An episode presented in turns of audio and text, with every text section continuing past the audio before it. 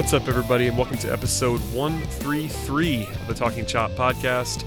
I am your host, Brad Rowland, deep into the night here on this fine Thursday. It's not so fine, I suppose, and the fact that the Braves just got, uh, you know, not decimated, but beaten pretty soundly. And uh, here, to, here to chronicle it all with me is the great Scott Coleman. What's up, man? About as bad as a, a playoff game can go, other than a heartbreaker in the ninth inning. Yeah, I mean, we were talking before we started recording a little bit. It's a situation where this is preferable to blowing a game. I think you know having a game where the Braves didn't feel like they were really in it. I mean, there were moments where there was brief optimism, but you know, no back and forth. Dodgers had the lead in the first inning and led the entire game. You know, it it wasn't fun to be sure. I guess there are worse outcomes, and kind of what you said there, like maybe just collapsing late or something like that. But it wasn't a whole lot of fun. It's probably the best best way to start off with uh, that that discussion. Yeah, it was rough. I mean, and obviously we're not telling anyone that people didn't see the game for themselves, but to start the way it did, three pitches in for Folty's night to give up a, a leadoff homer, it just kind of deflated the team a little bit, and we'll certainly go inning by inning, or at least big situation by big situation, but a pretty deflating night all the way around. And it is just one game, but obviously now you got to win three out of four against a, a very good Dodgers team, and everyone knew how good the Dodgers were. Uh, I know folks were talking before the game today. This kind of felt not a must win. Uh, obviously, not an elimination game or anything like that, but because it was Foltynewicz, it's hard to imagine the Braves now winning three out of four. But stranger things have happened, I suppose. Yeah, I mean, coming into the series, there's a reason we talked about this on the on the preview podcast um, with you and me and Eric there's a reason the Dodgers were significant favorites in this series, and that's because they're very good. Um, so the margin for error is already pretty small. Um, and then once they announced that it wasn't going to be Kershaw in Game One, you felt like that was a spot where the Braves, as you mentioned, not quite a must-win, but you know th- this was what I said this immediately early on in this game. This was the one game on paper that the Braves had the advantage on the mound, and they clearly did not have the advantage tonight. Mm. But um, yeah, looking ahead, you know, it's anything can happen. But uh, this was one that the Braves probably needed to get. So we'll talk about that and big picture stuff a little bit later. But I mean, you you alluded to it. Let's just kind of go one by one. Maybe not inning for inning, but just sort of the bigger stuff. Obviously, the leadoff home run from Joc Pederson you know, a lot was made about Folty throwing three straight fastballs in that at bat because Pederson's one of the worst hitters in baseball against breaking pitches. Um, you know, it's early in the game, so I, I totally understand why Folty would be leaning on his fastball. That's kind of what he does. But at the same time, it doesn't look great in retrospect to give up a home run, considering it was a high fastball that he basically just hammered. So I mean, it's one pitch, and credit to Folty, he got he got out of that rest of that first inning. It was not pretty by any means, but getting out of there with only one run was probably a good sign at that point in time. But what'd you make of the early start stuff, and really just Folty in general, I guess? Yeah, I'm with you. It was you want to establish your fastball early, and it wasn't even like he threw one right down the middle. Um, looking at Statcast, I think it was just off the plate actually, and and Joc just hit it up in the air, and the sun was still out. And uh, when the sun's still out in Dodger Stadium, the ball tends to carry, but once it goes down, uh, the ball really dies, and it just kept going and going. I thought Ender was going to have it for a little while there, but uh, it just snuck over. But I'm with you. In hindsight, sure, I'm sure he'd prefer to bounce to curve or a slider in the dirt instead of uh, a fastball that was too hittable in the zone. But uh, again, that wasn't as crushing, especially since Folty was able to, to escape the first inning with just one run. We were talking, uh, you felt like they were going to be able to escape a little bit and, and weather the storm, and it was just the one run. Obviously, things didn't get better as the as the game progressed, but uh, it was nice to see him battle back a little bit and, and to get that strikeout of Puig with the bases loaded to give the Braves a little bit of hope. Obviously, it didn't work out, but it did give him a chance because things could have gotten out of hand in the first inning. Yes, uh, Puig, Puig swung. That's kind of a weird thing to say out loud.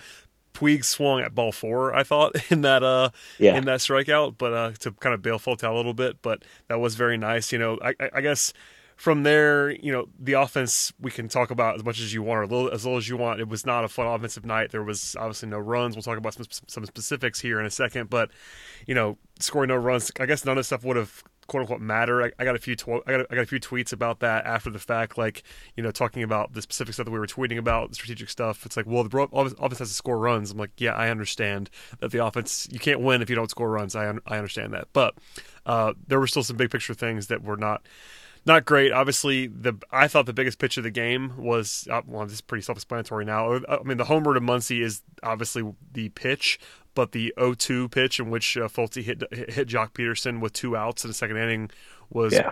basically uh, pretty self-explanatory. But one of those things where that, that keeps the inning alive. He walks Justin Turner, and then the three-run homer. And you know, in, in retrospect, the game was basically over right then with with Max Muncy yeah. going yard. So, I mean, I'm not sure there's much to say about that, but you just can't do that in that spot. With, with uh, yeah, it was it was brutal. I mean, and, and, not just, but after the horrible first inning, he gets the eighth and ninth hitters, I think, on five pitches. He goes 0-2 on Joc, and you're thinking, okay, you know, they're still down one nothing. You get this. He, I think he was only at about 35 pitches at that point. Uh, then he loses control of a breaker, hits Joc in the knee. Turner reaches, and then, like you said, before you know it, it's it's four nothing, and the game wasn't over being the second inning, but it, it kind of felt like it was over, especially with as well as Ryu was throwing, uh, and just kind of how the Braves have uh, been unable to do much against the Dodgers, not just this year, but in recent years. Uh, it was a bad omen, and, and, obviously, I mean, the one run was more than enough for the Dodgers tonight, but Muncy's homer really kind of broke the back of uh, not only Folty, but I think of the whole team. Yeah, Folty's reaction, you could tell he wasn't uh, necessarily locked in there, and that kind of leads to some, you know, it's stuff that doesn't again, I guess, matter that much because of the way that the game played out. But there's there were some questionable uh, tactics in there, and that's something that we're gonna spend some time on on these playoff podcasts because you know, these are the decisions that end up mattering in the long run, even if they don't matter in the short run. Um, you know, letting Mike Foltynewicz hit in the third inning for himself and then taking him out anyway was controversial, to be sure. Um, I guess there are arguments on both sides, and that you have this, you know, it's early in the game, there was nobody on, um, and you you had an out in the inning. Um, but Folty hitting for himself and then being removed was definitely not a normal thing that you would that you would see in a game like that. What'd you make of Snitker letting like sort of let, letting that whole thing take place? Considering I know they have the five man bench, but it's kind of really a, kind of really a four man bench, which I guess is the argument against that. But in retrospect, the Braves didn't use three other bench guys. So, you know, look, looking back on the on the game, letting Folty hit for himself and then not using three of your bench players is not exactly the best look in the world. Yeah, it was a little weird at the time. I didn't hate it just because, as you mentioned, uh, I mean, Rene Rivera's on the bench, but other than an extra inning scenario, he's probably not coming off because Ugh. they want to utilize uh, Flowers of Suzuki for better or worse. I mean, it's it's what they went with. We could talk about that ad nauseum, I'm sure. Um, you know, you okay, and if if you're not going to use uh, Suzuki in that situation, which you shouldn't, with no one on in the third inning, uh, and you don't want to burn Lane Adams, your only backup outfielder and, and best pinch running threat in a game that was four nothing. I didn't hate it. Uh, your only other real uh, bat in that scenario is Eric, or I've done it twice now, is uh, Ryan Flaherty. yeah. Twice in three days I've called him Eric Flaherty. Uh, Ryan Flaherty, and you know, make all the Ryan Flaherty jokes you want. I'm not sure using him there would have been that much more uh, opportune than than Folty, and because he is kind of the only backup infielder, I guess if if someone was to get hurt, he would be your guy, and you don't necessarily want to burn him in the third inning for a, a pinch hitting situation. So I didn't hate it at the time. You're right. The fact they didn't use a couple guys on their bench makes it look a little funny uh, a couple hours later, but at the time, I, I, didn't hate it. Yeah, I mean, I understand the argument um, for what he chose to do. I don't agree with it. I do understand it, and it's part of the reason why, as you said, I want to belabor the point, but it's part of the reason why carrying three catchers really hurts you, is because – you're basically doing that just so you're you know quote unquote allowed to use uh, I guess Suzuki in this game whoever your backup catcher is later on and Rivera is someone you're, that you're just never going to use. So you're just you're you know you're basically operating with a four man bench um, and as a result of that it makes it tough because you're not going to use your two best pinch hitters who are the catchers and then as you mentioned, Adams is your as your runner, as, your you know pinch running guy later on in the game, and Flaherty is your only backup infielder. So now you have your hands tied. I mean, in retrospect, there probably is a pitcher on the roster that you would that you would that you would prefer to hit over Foltynewicz, who's a terrible hitter. But even then, like doing something differently, I don't know. It's a rough spot. It's just a bad look. It's it's unfortunate in some ways, in that the the uh, situation is just weird but I still think you have to hit for him there. Um, probably with Flaherty, I mean, it wouldn't have been this fantastic option because Flaherty isn't very good. But uh, yeah, that, that's just a weird one. It didn't end up mattering, obviously, in the grand scheme of things, but um, it doesn't look great in retrospect. Um, you know, moving on from there, we don't have to spend too much more time on that. In the top of the fifth, the Braves got two on, basically had their first threat of the entire night after a singles by Ender and Charlie Culberson, and then uh, they finally did pinch hit Kurt Suzuki, which was the right thing, and at least in my opinion, that was the right decision yeah. the right time to do that. A high leverage spot. He of course sees one pitch and sort of fists a fly ball to right field that was a routine out, but sounds like you agree that was the spot to use Suzuki. That's what I thought to be sure. It was. I mean, the fact that he popped up a cutter or a changeup, whatever it was, that was a little off the plate, uh, and just kind of blooped it up in the air to right, which was obviously caught. It it was unfortunate that really the only real rally the Braves had in the first eight innings was was shot down so quickly. But um, again, just a frustrating night. And give credit to Ryu and the Dodgers bullpen. I mean, he was throwing strike one just about every batter. Um, I don't know what the, the game ended at, but I think through the first seven innings, the Braves only had a 2 0 count twice all night, which is uh, very, very good. Um, the, there wasn't much they could do, and, and when Suzuki popped it up, you felt like that was really the Braves missed their chance. If you would have put one in the gap and cut the lead to 4 2, maybe it's a different game, but uh, a frustrating thing to be sure. But uh, to Brian Snitker's credit, he did uh, utilize Suzuki at the right time there. It just didn't work out. Yeah, I mean, I tweet even before the decision was made. I tweeted this is probably going to be the highest leverage situation of the whole night for a pinch hitter, and it was. I mean, that was the biggest spot of the game for at least from from a pinch hitting perspective. He used the best option in that spot. It just didn't work out. It was not a good plate appearance from Suzuki. Um, swung at the first pitch and wasn't really a pitch that he wanted to be swinging at in retrospect. But that's just going to happen sometimes. It was a bad, it was a bad at bat, but um, the right decision, even though it didn't work out. Um, you know, on the bright side here, we'll spend, I guess, a couple of minutes just talking about the guys who were not Folty um, in this game. The only other guy that did not pitch well is Brad Brach. He looked pretty bad in his outing, but Sean Newcomb was great. Max Fried looked great. Um, and even, you know, Venters and Sobotka at the end looked pretty good. You know, obviously a lot of that stuff was low leverage later on in the game, but especially Newcomb and Fried really came in and kind of held the line and gave the Braves somewhat of a chance. Obviously, they never that never materialized, but pretty, some pretty um, important and quality endings from two guys who are basically starting pitchers operating out of the bullpen. Yeah, you said. I mean, three and a third innings, only gave up one hit, a one, uh, one walk, struck out three. Um, everyone kind of worries about Newcomb throwing strikes, and of course he came in when the Braves were already down four nothing and was just pounding the strike zone. Uh, Fried looked really good, and Snit took him out after 18 pitches. I, I was a little confused by that, of course, uh, for Brach and I get it. I mean, you had two right-handed pitcher or hitters coming up, though one of which is Puig, who uh, almost at this point notoriously hits righties far better than lefties. Yeah, and they actually both uh, both Puig and Hernandez, who ended up actually bombing on Brach, both of those guys had reverse splits for the year. You mentioned yeah. Puig. Puig's are like long term splits. Hernandez, I'm not sure that's the case. I, I, need to go back and look at that. But even for for this year, and both of those guys hit righties better than lefties, so that does not look yeah. great for your manager, obviously. Yeah, I mean, it was. I was a little confused. I know a couple people thought, well, maybe he realized that since Newcomb and Fried were looking good and they were already down uh, for nothing that you maybe don't want to burn Fried and, and not make him available for game two. Uh, but at the same time, of course, as you said, the reverse splits. Brach comes in, almost gave up a homer to Puig, and then and then gave up the long homer to Kike uh, to make it five nothing. Not that another run made all the difference in the world tonight, but I think just from a, a mental standpoint, being down four nothing is far different than being down five nothing maybe that's true, maybe it's not. But uh, from an outsider, it, it just kind of seems that way. And uh, you're right, Brach did not look good.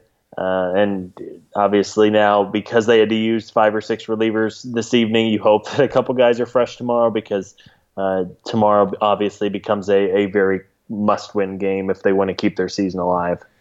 Yeah, that's kind of goes without saying to be sure. And you know, I'll be interested to see how they handle it if they do get the win tomorrow, which is important. Um, you know, bring when do you bring Newcomb back? When do you bring Fried back? How do you handle Game Four? These are questions that may not matter if you get swept, but um, like there was a lot of talk, especially when Newcomb looked good in that first inning on Twitter, from people that we think are smart, um, talking about maybe you maybe you want to keep Newcomb fresh and maybe start him in Game Four. Um, I think the plan, as soon as Newcomb entered that game, to me, I immediately thought, all right, Julio's supposed to start game four. As soon as they brought Newcomb in, that was kind of what I thought in my head. Maybe that was wrong, but uh, I think you probably will see Teheran in game four. That's just a guess on my part, if game four exists. But uh, that's just some interesting hypotheticals because it does it did seem like Snitker had those guys those guys on a short leash for a reason. I'm not sure what that yeah. reason is just yet, but uh, I'm sure he probably has a rationale for it because you know otherwise you would have kept Fried, especially in the game, longer and probably even I mean maybe even Nukem. I, I guess they had to hit for Nukem, so maybe not. But um, yeah, interesting. Yeah, I'm with you. I, I do think if if we had to sit in the post game meeting with Anthopoulos and, and Snit, I'm sure that part of it was let's not totally burn Newcomb and Fried. Uh, now, who knows? They always say everybody's kind of available in the playoffs, and whether or not sure. they would, they'll try to throw Newcomb or, or Fried out there again tomorrow if they need them. We'll see.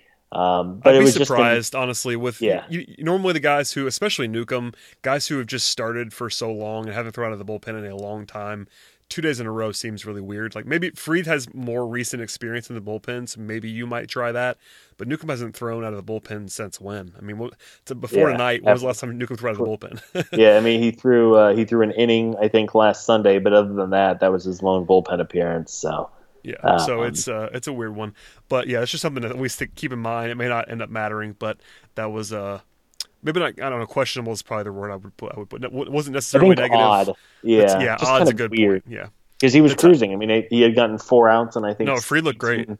I mean, eighteen pitches or so, and even just talking about the future, I think with Fried, I, I am still kind of fascinated by him. I think, and it's not like he has a bunch of elbow and shoulder injuries. He always seems to have the blister problem. Uh, was his groin that he strained, like trying to get out of the way of a line drive that was hit back at him earlier in the year. I mean, they're not elbow and shoulder injuries; they're just kind of weird injuries that he always seems to be bothered by. Uh, obviously, we'll talk about next year all, all we can, but I'm still pretty intrigued by him. And, and as we've seen when he throw when he's throwing strikes, he's he can be really effective. Yeah, he's got great stuff. There's a reason he was a first round pick. Like he's got, I think, a higher ceiling people want to always remember. Uh, and Fried is someone to keep in mind, to be sure. Um, one topic that we want to want to hit on real quick here, and actually goes with I'm following the press conference as, as we speak on Twitter, um, the post game presser, just so we can make sure we don't miss um, anything here. And this kind of goes w- with that. There was the play in the sixth inning where Acuna reached Acuna reached base on the leadoff error um, by Machado, uh, who of course the broadcast wanted to make seem like they were like he was Andrelton Simmons defensively, which made me laugh a lot. But uh, Acuna got on base and then um, had the strike him out, throw him out double play. Um, yeah. And people were really kind of freaking out about Acuna, including me, about why he'd be running in that spot. It made no sense whatsoever. And uh, actually, in the press conference after the game, uh, Snitker is now uh, saying that Acuna missed the sign and he was not supposed to be running. Um, hmm. So that's unfortunate because, I mean, I, it does make sense because I mean I think we all kind of had that same reaction. Like you're down four runs and Freddie Freeman's uh, Freeman, Freddie Freeman's on deck. Why are you running?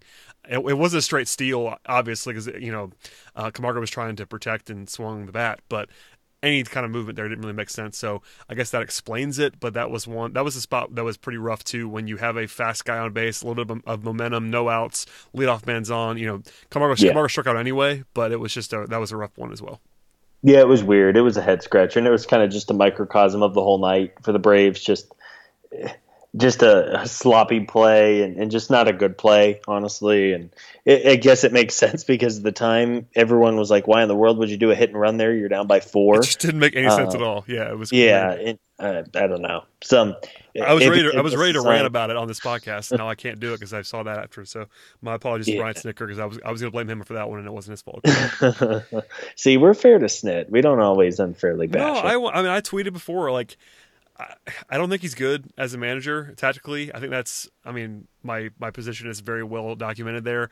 Um, but I mean I'm not going to kill him if we don't have to kill him. There were things that yeah, I thought he did poorly tonight but that was apparently not one of them. So we'll yeah. hold back on that one. But yeah, that was rough. It was again, it wouldn't have mattered. So before you uh, want to send that tweet to me, I promise I understand it. They lost by you know six runs. Um, but uh, yeah. Yeah, anyway. the timing too. I mean, it was right. It was the uh, third time through the order. Uh, Acuna reaches. You, okay, you think, all right, he's on. It was four nothing at that point. Camargo, Freeman, Marquez. Even if you can get a run or two, just kind of chip away if the bullpen can hold things. Obviously, that didn't happen. Obviously, the bullpen didn't hold it, but uh, a frustrating thing. You talked about Suzuki's pop out earlier in the game, kind of deflating their sales. um, I think that kind of deflated the Braves' final sale, and it didn't help that the next inning, uh, Kike hit the homer to make it five nothing. Yeah, and that's basically like where I almost want to not do any more like play by play because there really wasn't anything that was terribly interesting after that. No. You know, we mentioned Sobotka and Venters getting, you know, they got four outs and that was fine. They they, they both pitched fine. There was a couple walks from, from Sobotka. Obviously, he didn't pitch great. Um, and by the way, eight walks for the Braves pitching staff. You just can you just cannot do that. We've Plus talked about it all season long. Pitches. Yeah, yeah, you just can't you can't do it. I mean, and by the way, the Dodgers did not have a single walk in this game. The Dodgers pitching staff combined for 11 strikeouts, no walks, um, six hits. Obviously, Ryu, uh, you know Ryu was fantastic, but even their bullpen guys would give up two hits. But other than that, like they were lights out, and it's it's over it's an over oversimplification to talk about how good they were, but they just were, and the Braves weren't in this game, and in really yeah. every way. Uh, friend of the friend of the program, Joe mentioned uh, the Dodgers only had five hits. Uh, only one single all night long, and it was yeah, the, Ryu. the Braves out hit the Dodgers tonight in this game. Yeah, and Ryu, the pitcher, the opposing pitcher, had the only single of the game uh, for the Dodgers. They had three homers, a double, and a single, which is pretty crazy. But that's that's what it's they also, do. They hit homers yeah. and, and, they limit your your base runners, and that's kind of been their formula all year long.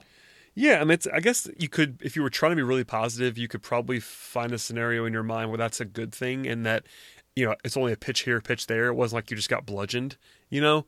But at the same time, yeah, it's kind of the formula, and I, it's one of the reasons why I couldn't really figure out why people wanted to play the Dodgers and not the Rockies. That was an opinion that that existed. Some and I just I never understood it to be honest with you. The Dodgers are just kind of scary good in a lot of ways, and I don't think you could necessarily predict that Ryu was going to throw out was going to come out and just dominate the way he did. But everything else that happened was pretty predictable. Max Muncy's been incredible this year. He had the three run homer in this game. Justin Turner is good at baseball reach base three times. Um, Joc Pederson, you know, is capable of hitting, of hitting, of hitting a lot of home runs. He's got a lot of power. This is a lineup that's really deep. They're really their bench is very deep. In fact, they didn't really need, even need to use it. That's one of the things that we talked about on the preview is that the Dodgers bench is so good they didn't even need it in this game. Like it didn't matter because they were winning. So they only used I think one pinch hitter. Yeah, it was David Freese. Everybody else hit for themselves, and obviously again this, that comes that kind of ties back to the pitching being so good they didn't need to pinch hit for Ryu at any point. But I mean, yeah, it's kind of a perfect storm and doesn't look for, it doesn't look great for the future of the series. Um, I mean, yeah, I, mean, I guess we probably covered all of the actual decisions that were made during the game that were at least of any interest. There were a couple of overreactions that I wanted to address. I mean, I think this, these are pretty common sense, to be honest with you, but uh, maybe you saw something else that I didn't see too. There were some people that were actually literally questioning starting Mike Foltynewicz in game one of this series as if he wasn't by far the best pitcher for the team this season. Um, did you see any of that? A and B, how insane is that take? Because it just was yeah. insane. A little bit. I mean, people are going to get frustrated whenever you have as poor a start as they did tonight, and I get it. I mean, I do. What are you going to no, do though? Like, you have to pitch your best pitcher. like, yeah, he's do? absolutely the starter. Um, he was the best pitcher all year, and and he has to learn. I mean, I think it's easy to forget that what seventy percent of the team tonight played their first playoff game. I mean, uh, we well, could probably go that, through count, yeah. but it it's probably pretty close to three fourths um, especially with the the starting rotation and, and a good chunk of the lineup. There's a little more um, experience in the rotation behind Folty. Julio's made a playoff start, and I don't know if Gausman has or not off the top of my head. I don't but, think so. I mean, and really, yeah. even in even in the even in the lineup, it's basically just Freeman, Markakis, and maybe Flowers. Everybody else. Yeah I guess Culberson was on some of those teams, but you know he was in a much lesser role. And yeah, yeah, it's a situation where this is a team that has a ton of guys in, in a new spot, and you could see what they're. I guess the question coming in was how they were going to handle it, whether whether it would be the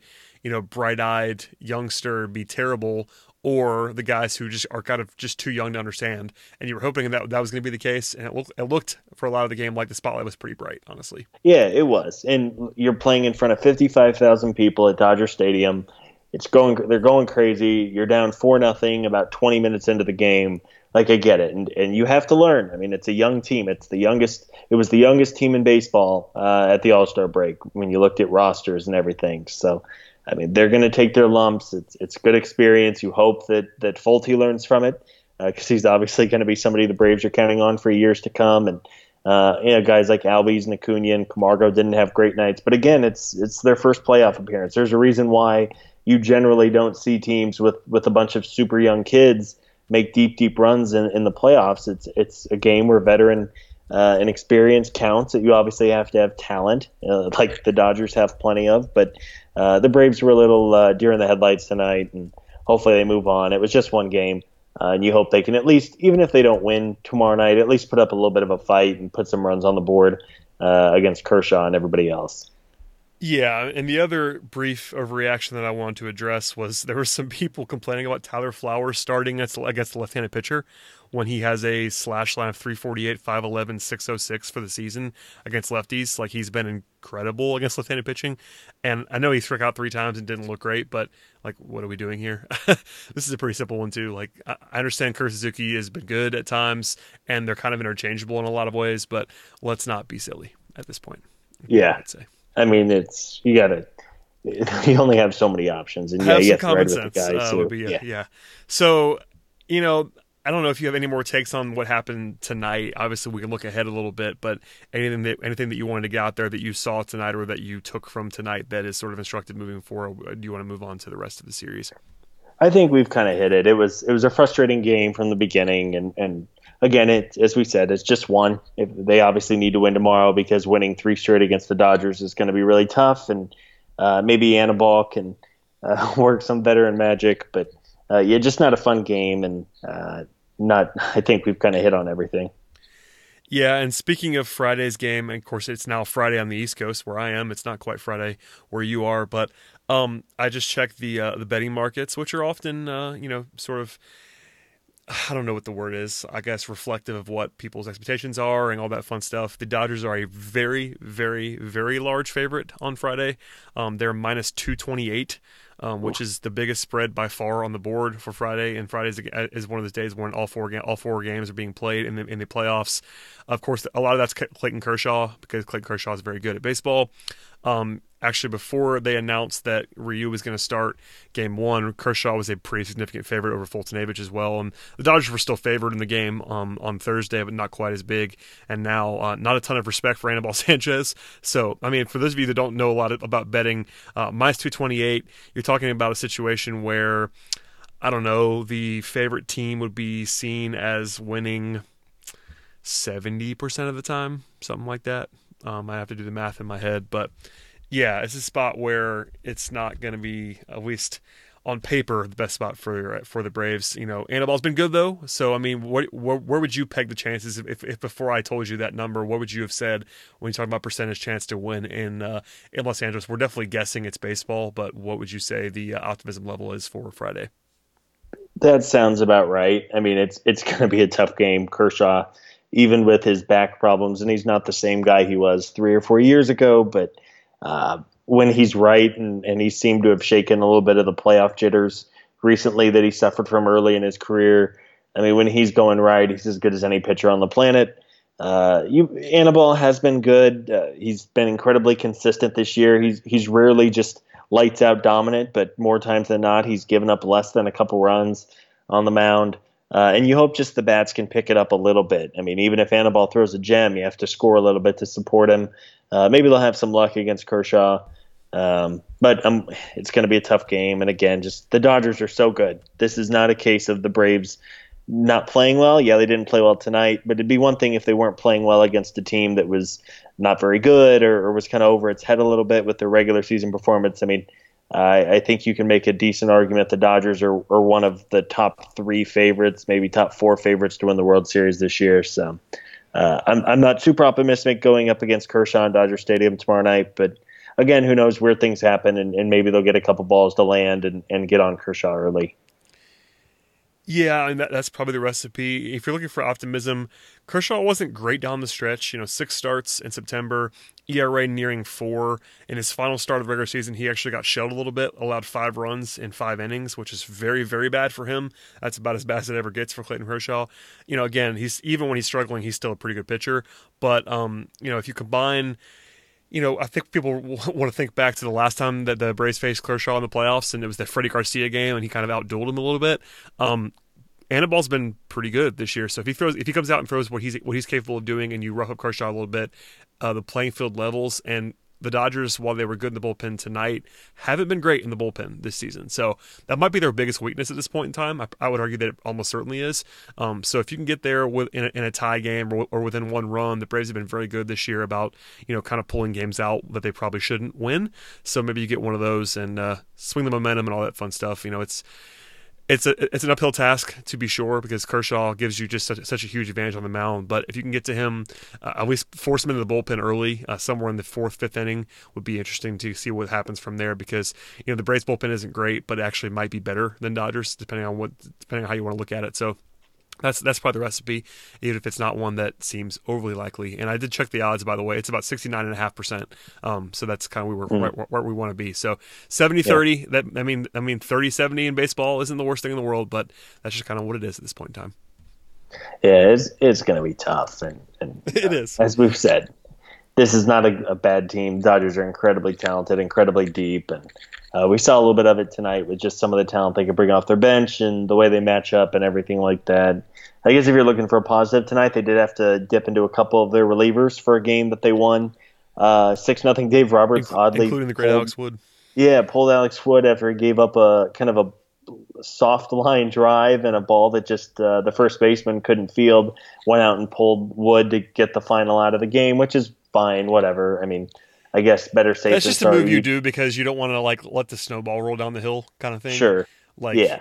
It was two outs, which is why it was a little bit weird. Like if there had been nobody out, then you definitely do it. But two yeah. outs, it's like really you're you're up six. I don't know why. Yeah. You, you know, but I, I I sort of understood it, even if, even if it's probably not their best move, I guess tactically. Mm-hmm. And it's not even like they had to burn Kenley. I, no. I, forget who they brought in for the final out, but it was not. It no, wasn't Kenley. It wasn't Maeda. One of their late uh, Baez, one of their late inning guys generally. So. Um, oh, yeah. by the way, one more note just to pour it on for Braves fans a little bit. Uh, this, this actually came from Jason Foster of Sporting News.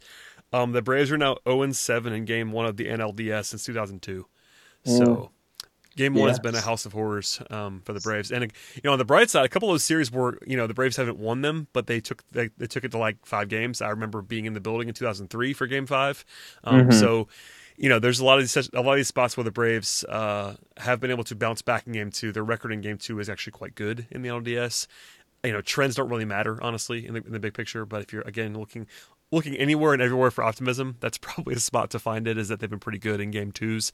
Uh, that's again, you're, you're just shooting bullets at this point in time, but we're trying.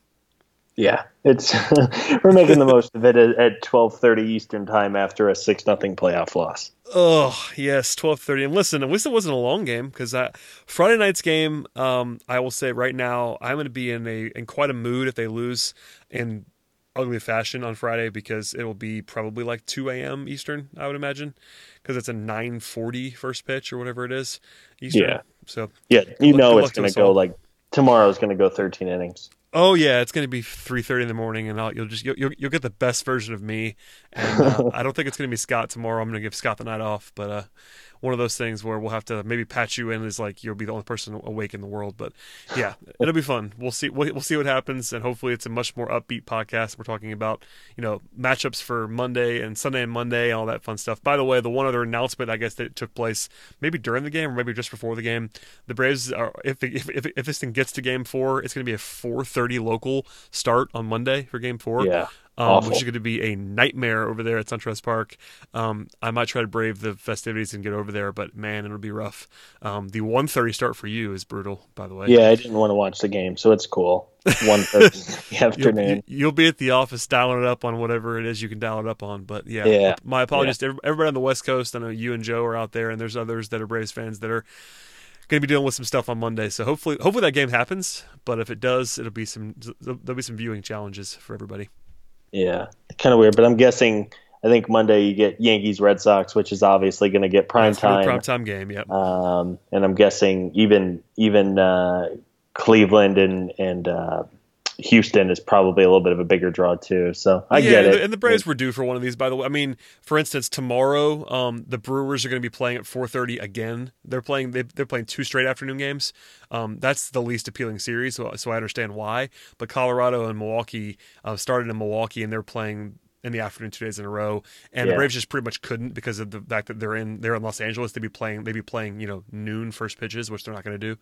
Um, so that's the reason why the Braves even yeah. only have one of these. But Cleveland and Houston is the early game, which is kind of, I mean, the defending wow. world champs. And, and I think Cleveland, who people are sleeping on a little bit, they didn't have a great regular season, but they are very built for a playoff series. Oh, yeah. Uh, but yeah, starting at, well, 11 o'clock local, or I guess that's noon locally and 2 Eastern. So uh, that was a little bit of a surprise. But as you said, you everybody has to play at some point, and you can't exactly have the Dodgers play a game at 10 o'clock Eastern.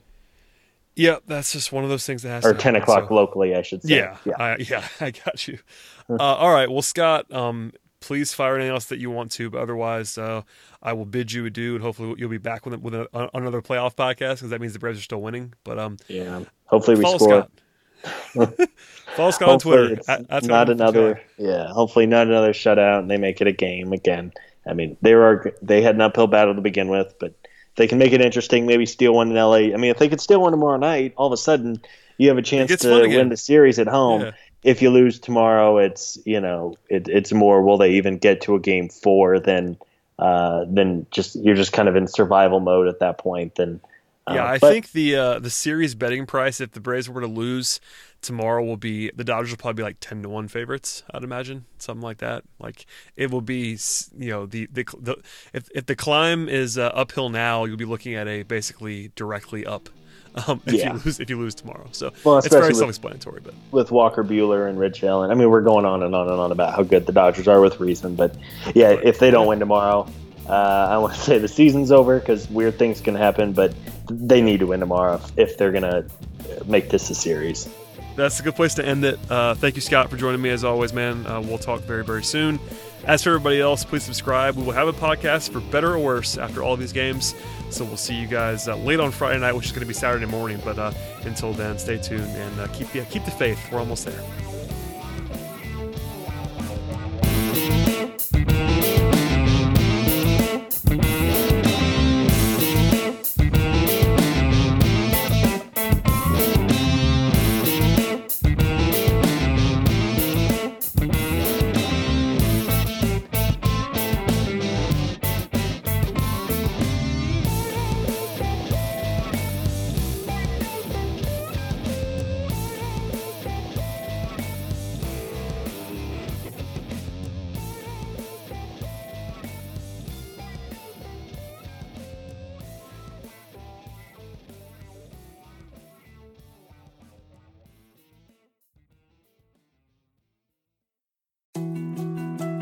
To dos, less time, and an infinite number of tools to keep track of. Sometimes doing business has never felt harder, but you don't need a miracle to hit your goals. You can just use HubSpot because their all in one customer platform can make growing your business infinitely easier. Imagine this high quality leads, fast closing deals, wildly happy customers, and more benchmark breaking quarters. It's not a miracle, it's HubSpot. Visit HubSpot.com to get started today.